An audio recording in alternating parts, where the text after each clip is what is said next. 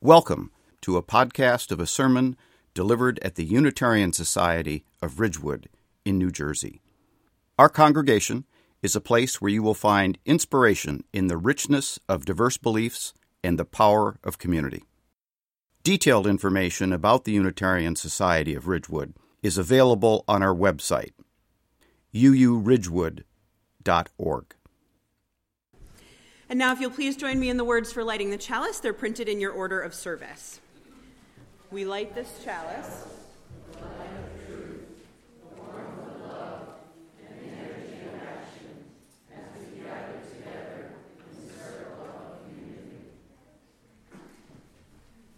Now, please take a deep breath.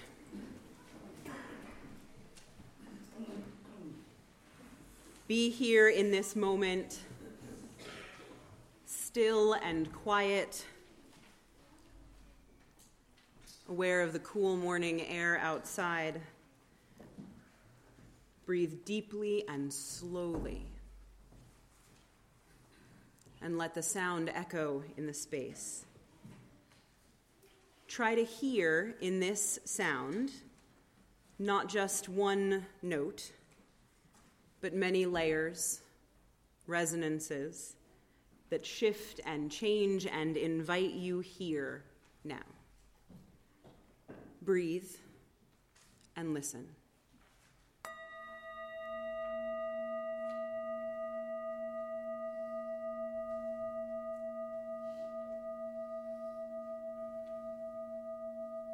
Welcome as we enter this new month and winter persists in all its frigid glory as we continue to bundle, ourselves up in coats and sweaters that blur together in a visual sea of defense against the cold, we find strength in our connections that invite us to shed those outer layers and be our whole, flawed, real selves.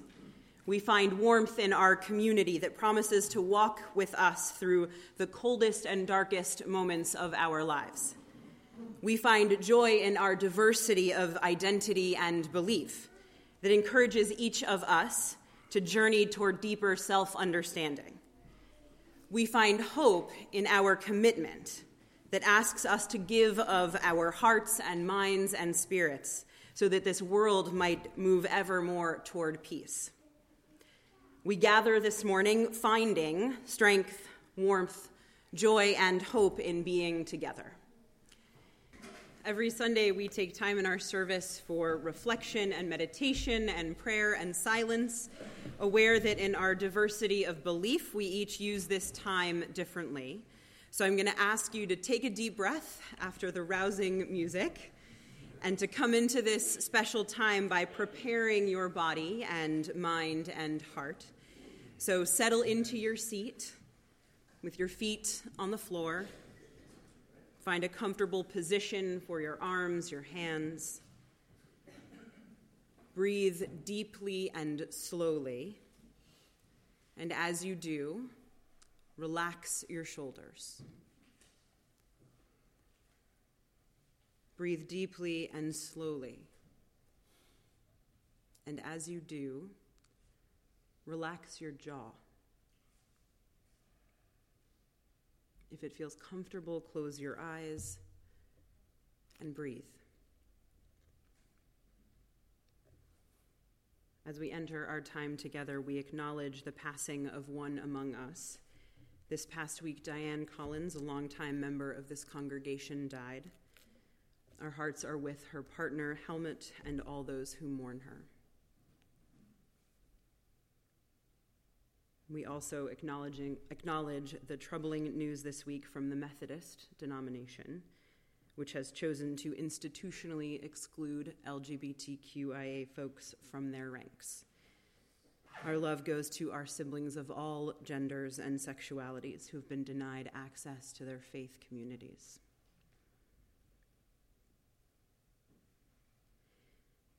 In ways deeply personal, and that play out on the national stage.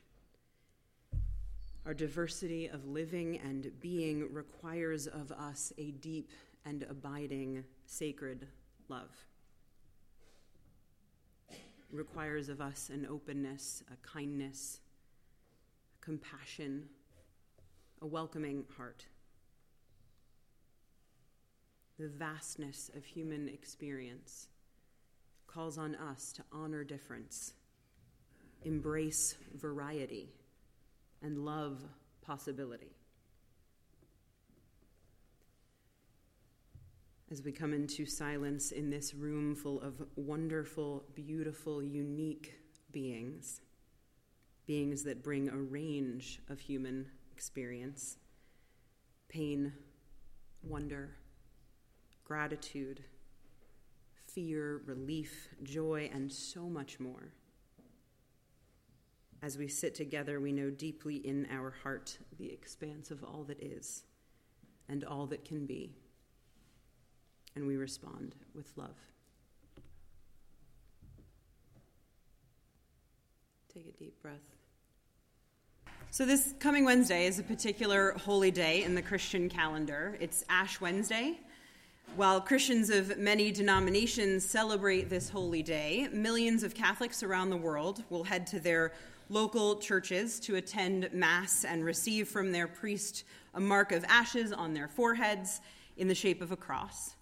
Ash Wednesday begins the season of Lent, the 40 days before Easter, that commemorate the 40 days that Jesus lived in the desert, fasting and preparing to live into his public ministry, the ministry that eventually led to his death.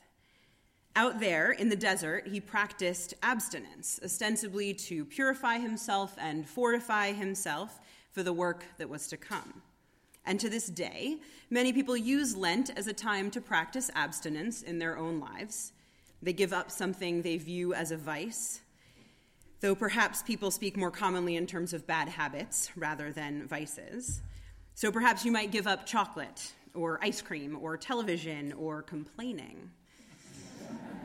I remember as a young Unitarian Universalist thinking that it would be useful to try this Lenten practice of giving up something I wished I wasn't so attached to. And I'll be honest, I was not great at observing Lent. In retrospect, my inability to complete a 40 day Lenten practice of abstinence may well have been rooted in a fundamental lack of conviction about the practice in the first place. My view of vices and virtues and their relative value or necessity is distinctly un Catholic, but I still tried. Then, when I was an intern minister down in Virginia, a congregant suggested that rather than removing a vice, one could honor the Lenten season by adding more virtues. This shifted the practice from abstinence to abundance, from sacrifice to cultivation, from the negative to the positive. Instead of giving up chocolate, add in working out. Instead of stopping complaining, add in a gratitude practice, and so on. I liked the idea very much. And a few years ago, the Pope himself made a Lenten recommendation that echoed that congregant's vision of adding rather than subtracting. He said, rather than give up a vice, Rather than use Lent as a time to attempt to end a bad habit, use it as a time to cultivate virtue. And in the case of the Pope, he said specifically, let go of indifference. Spend 40 days helping others in whatever way in order to cultivate a deep theological and lasting love of your neighbor. It's an interesting recasting of what it means to give something up, to sacrifice in a way that recalls the fasting and soul preparation of Jesus in the desert. Vices and virtues are not something that we talk about a lot in Unitarian Universalist circles.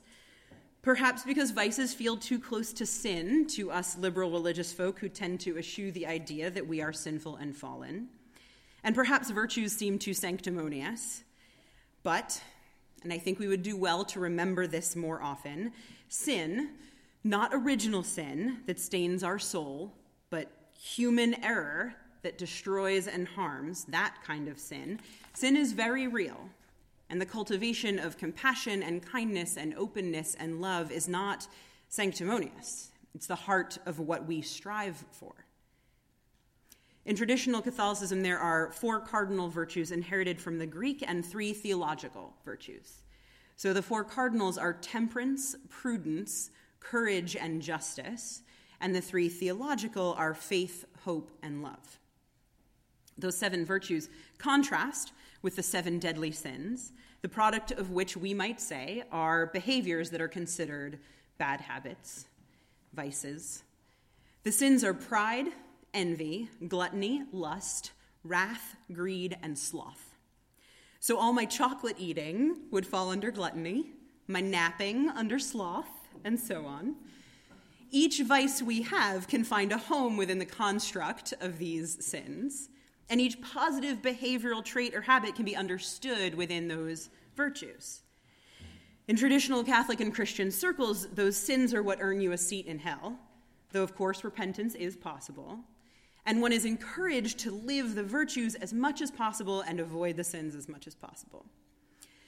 And the reality is, and I'm pretty sure we all know this, very few people in the world are actually capable of excising vice from their lives entirely and leaning only into virtuous behavior. And I'll be honest, I'm not actually sure that encouraging that is productive. In fact, the encouragement to utter purity can often lead to the sin or the vice coming out sideways in forms that are even more damaging, more harmful to others, more dangerous to ourselves. I'm not alone in thinking that in some ways vices are necessary, not to be removed completely, but understood for their particular power and moderated to a place of non harm. Our reading this morning from David Whyte explores the idea of the shadow. This concept traces also to Jung and understandings of the operation of the mind in relation to positive and negative behaviors and attitudes. The Japanese novelist Haruki Murakami wrote this in his work Ichikyu Hachiyon. He wrote, Where there is light, there must be shadow, and where there is shadow, there must be light. There's no shadow without light, and no light without shadow. Carl Jung said this about the shadow in one of his books It is as evil as we are positive. The more desperately we try to be good and wonderful and perfect, the more the shadow develops a definite will to be black and evil and destructive. The fact is that if one tries beyond one's capacity to be perfect, the shadow descends to hell and becomes the devil. For it is just as sinful from the standpoint of nature and of truth to be above oneself as to be below oneself. David Whyte is saying something similar in the passage we read. He elegantly extends this metaphor of the shadow by reminding us of something we are perfectly aware of. Shadows can only be created by a physical presence, and no physical presence exists without a shadow. For an entity to produce no shadow would mean it was transparent. Shadow, he writes, is necessary consequence of being in a sunlit, visible world. Whyte is expressing in the poetic metaphoric language he uses so well this Jungian notion that our shadow is necessary, part of who we are, an indicator of the full integration or lack of full integration of our humanness. To attempt to avoid our physical, and by extension, our behavioral or psychological shadow, he writes, is to attempt to be the exception to humanity. To try to escape the consequences of being a real physical being in the world. Jung, Murakami, and Whyte are all writing of shadow as the dark side of us, the side of us that Catholicism would identify as our sinning self.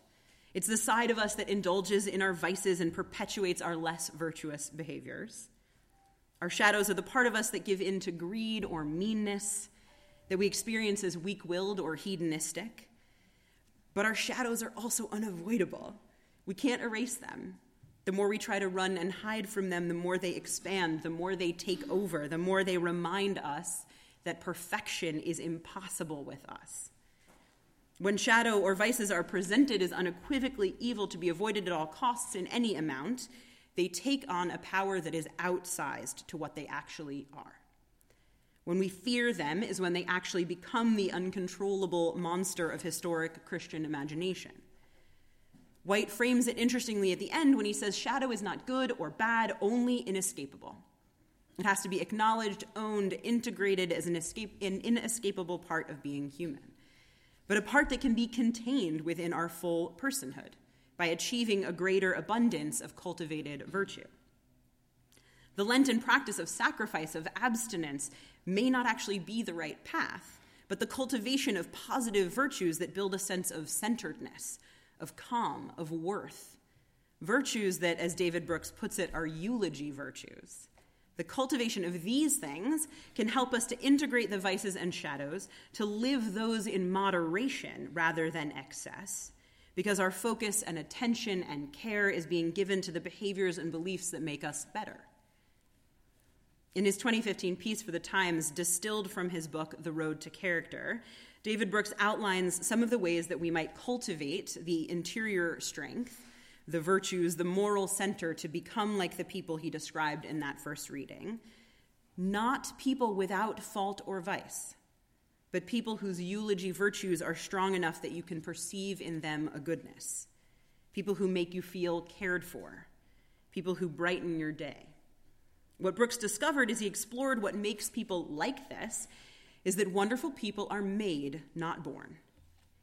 And he writes the people he admired had achieved an unfakeable inner virtue built slowly from specific moral and spiritual accomplishments. Their journey on the path to lives of inner light and virtue was not random, but rather the product of moral experiences or actions that result in what Brooks calls the richest possible inner life. In this distilled version, Brooks lists some of these moral bucket list items. First, the humility shift, which means turning away from the self focused agenda of the culture in which we live. We perpetuate a myth here in America that we are a meritocracy, and there's a self promotion that has come as a result of that that is striking. The desire to only show the best side, to only Instagram the most perfect picture. The humility shift is about confronting our own weaknesses and failures and understanding deeply what makes us feel shame and guilt. Brooks write that, writes that folks who have made this shift have, quote, identified their core sin, whether it's selfishness, the desperate need for approval, cowardice, hard heartedness, or whatever.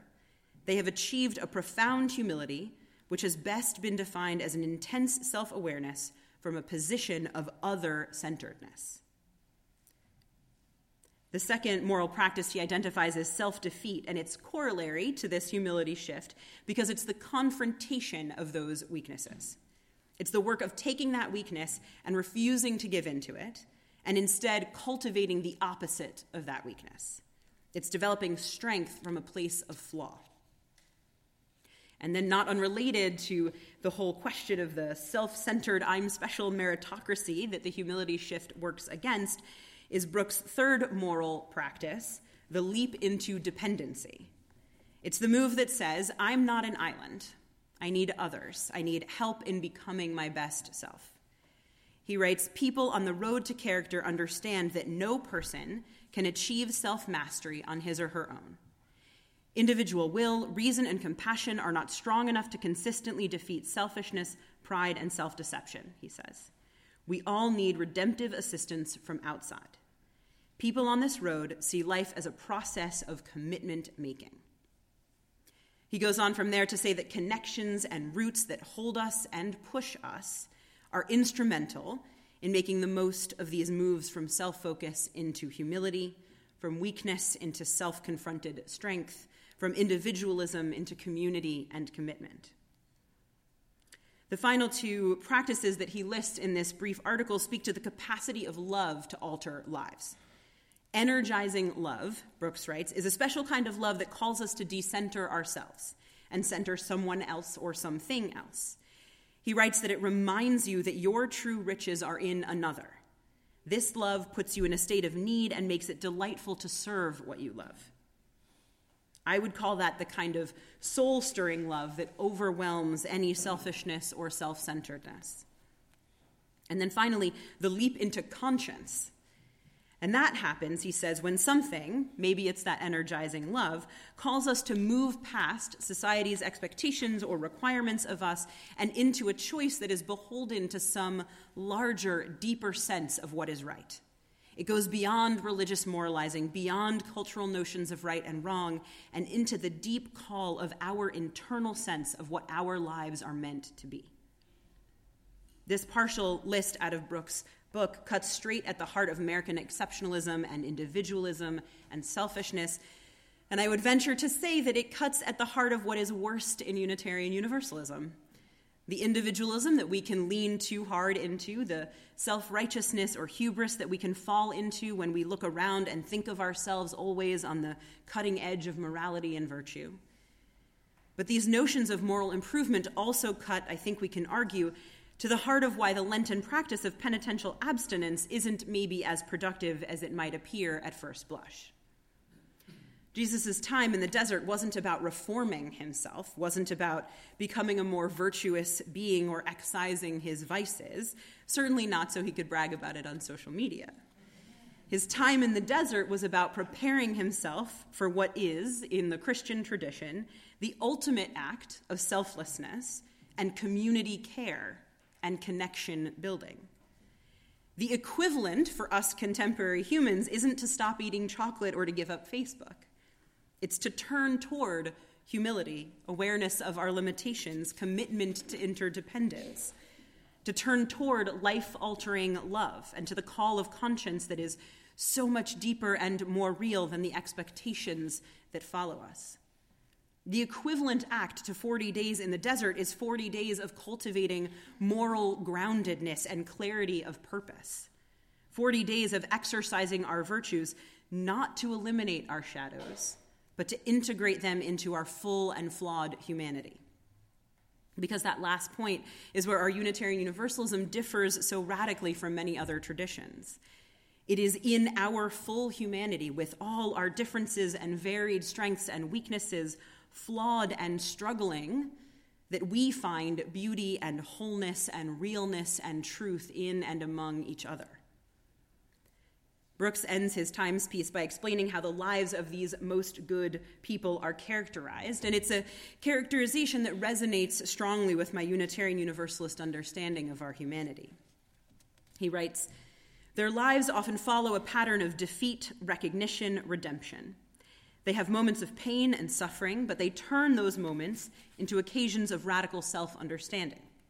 They see life as a moral drama and feel fulfilled only when they are enmeshed in a struggle on behalf of some ideal. This is a philosophy for stumblers. The stumbler doesn't build her life by being better than others, but by being better than she used to be. Those are the people we want to be, Brooks writes. The people for whom life, with all its ups and downs, is understood as a journey to a deeper and more real sense of self that transcends selfishness and self centeredness. The people who grasp that perfection is impossible, that our shadows are ours and cannot be erased, and who understand that opportunity still exists always to increase our goodness, our virtue, our commitment to the community and to the world. The people who work to cultivate not resume virtues, but eulogy virtues. So, whatever your feelings about Jesus or Christianity or the Lenten season, I invite you to start a process of owning your own shadow, your vices and sins, so that you can begin to be free of their hold. A process of cultivating the virtues of community and connection and love and interdependence. Consider seeking out or creating an opportunity in your life to encounter a moral bucket list item. Make time and space to reflect on this, to observe your shadow in the sunlight to think about how your life might change if you engaged in a humility shift, or confronted your weakness, or embraced an energizing love. The process will look different for each of us as we navigate a deepening understanding of our individual strengths and weaknesses and confront them. It will look different for each of us as we uncover what it means to reach out in our families and our communities. It will look different for each of us as we open ourselves up to life altering love. But what will be the same is that we will be honoring our capacity for growth and change, even as we honor the truth of our human experience on, as Whyte puts it, the frontier between light and dark. May these next weeks bring you opportunities to know yourself, to increase your goodness, to cultivate your virtues, and to stumble on the way. So may it be. Please remain standing and join in the words for extinguishing the chalice. We extinguish this flame, but may the light of truth, the warmth of love, and the energy of action burn bright in our hearts until we are together again. We need not be party to a culture of selfishness. We can instead embrace connection, community, diversity, and commitment as we find strength, warmth, joy, and hope in all our humanness together. May it be so. Go in peace.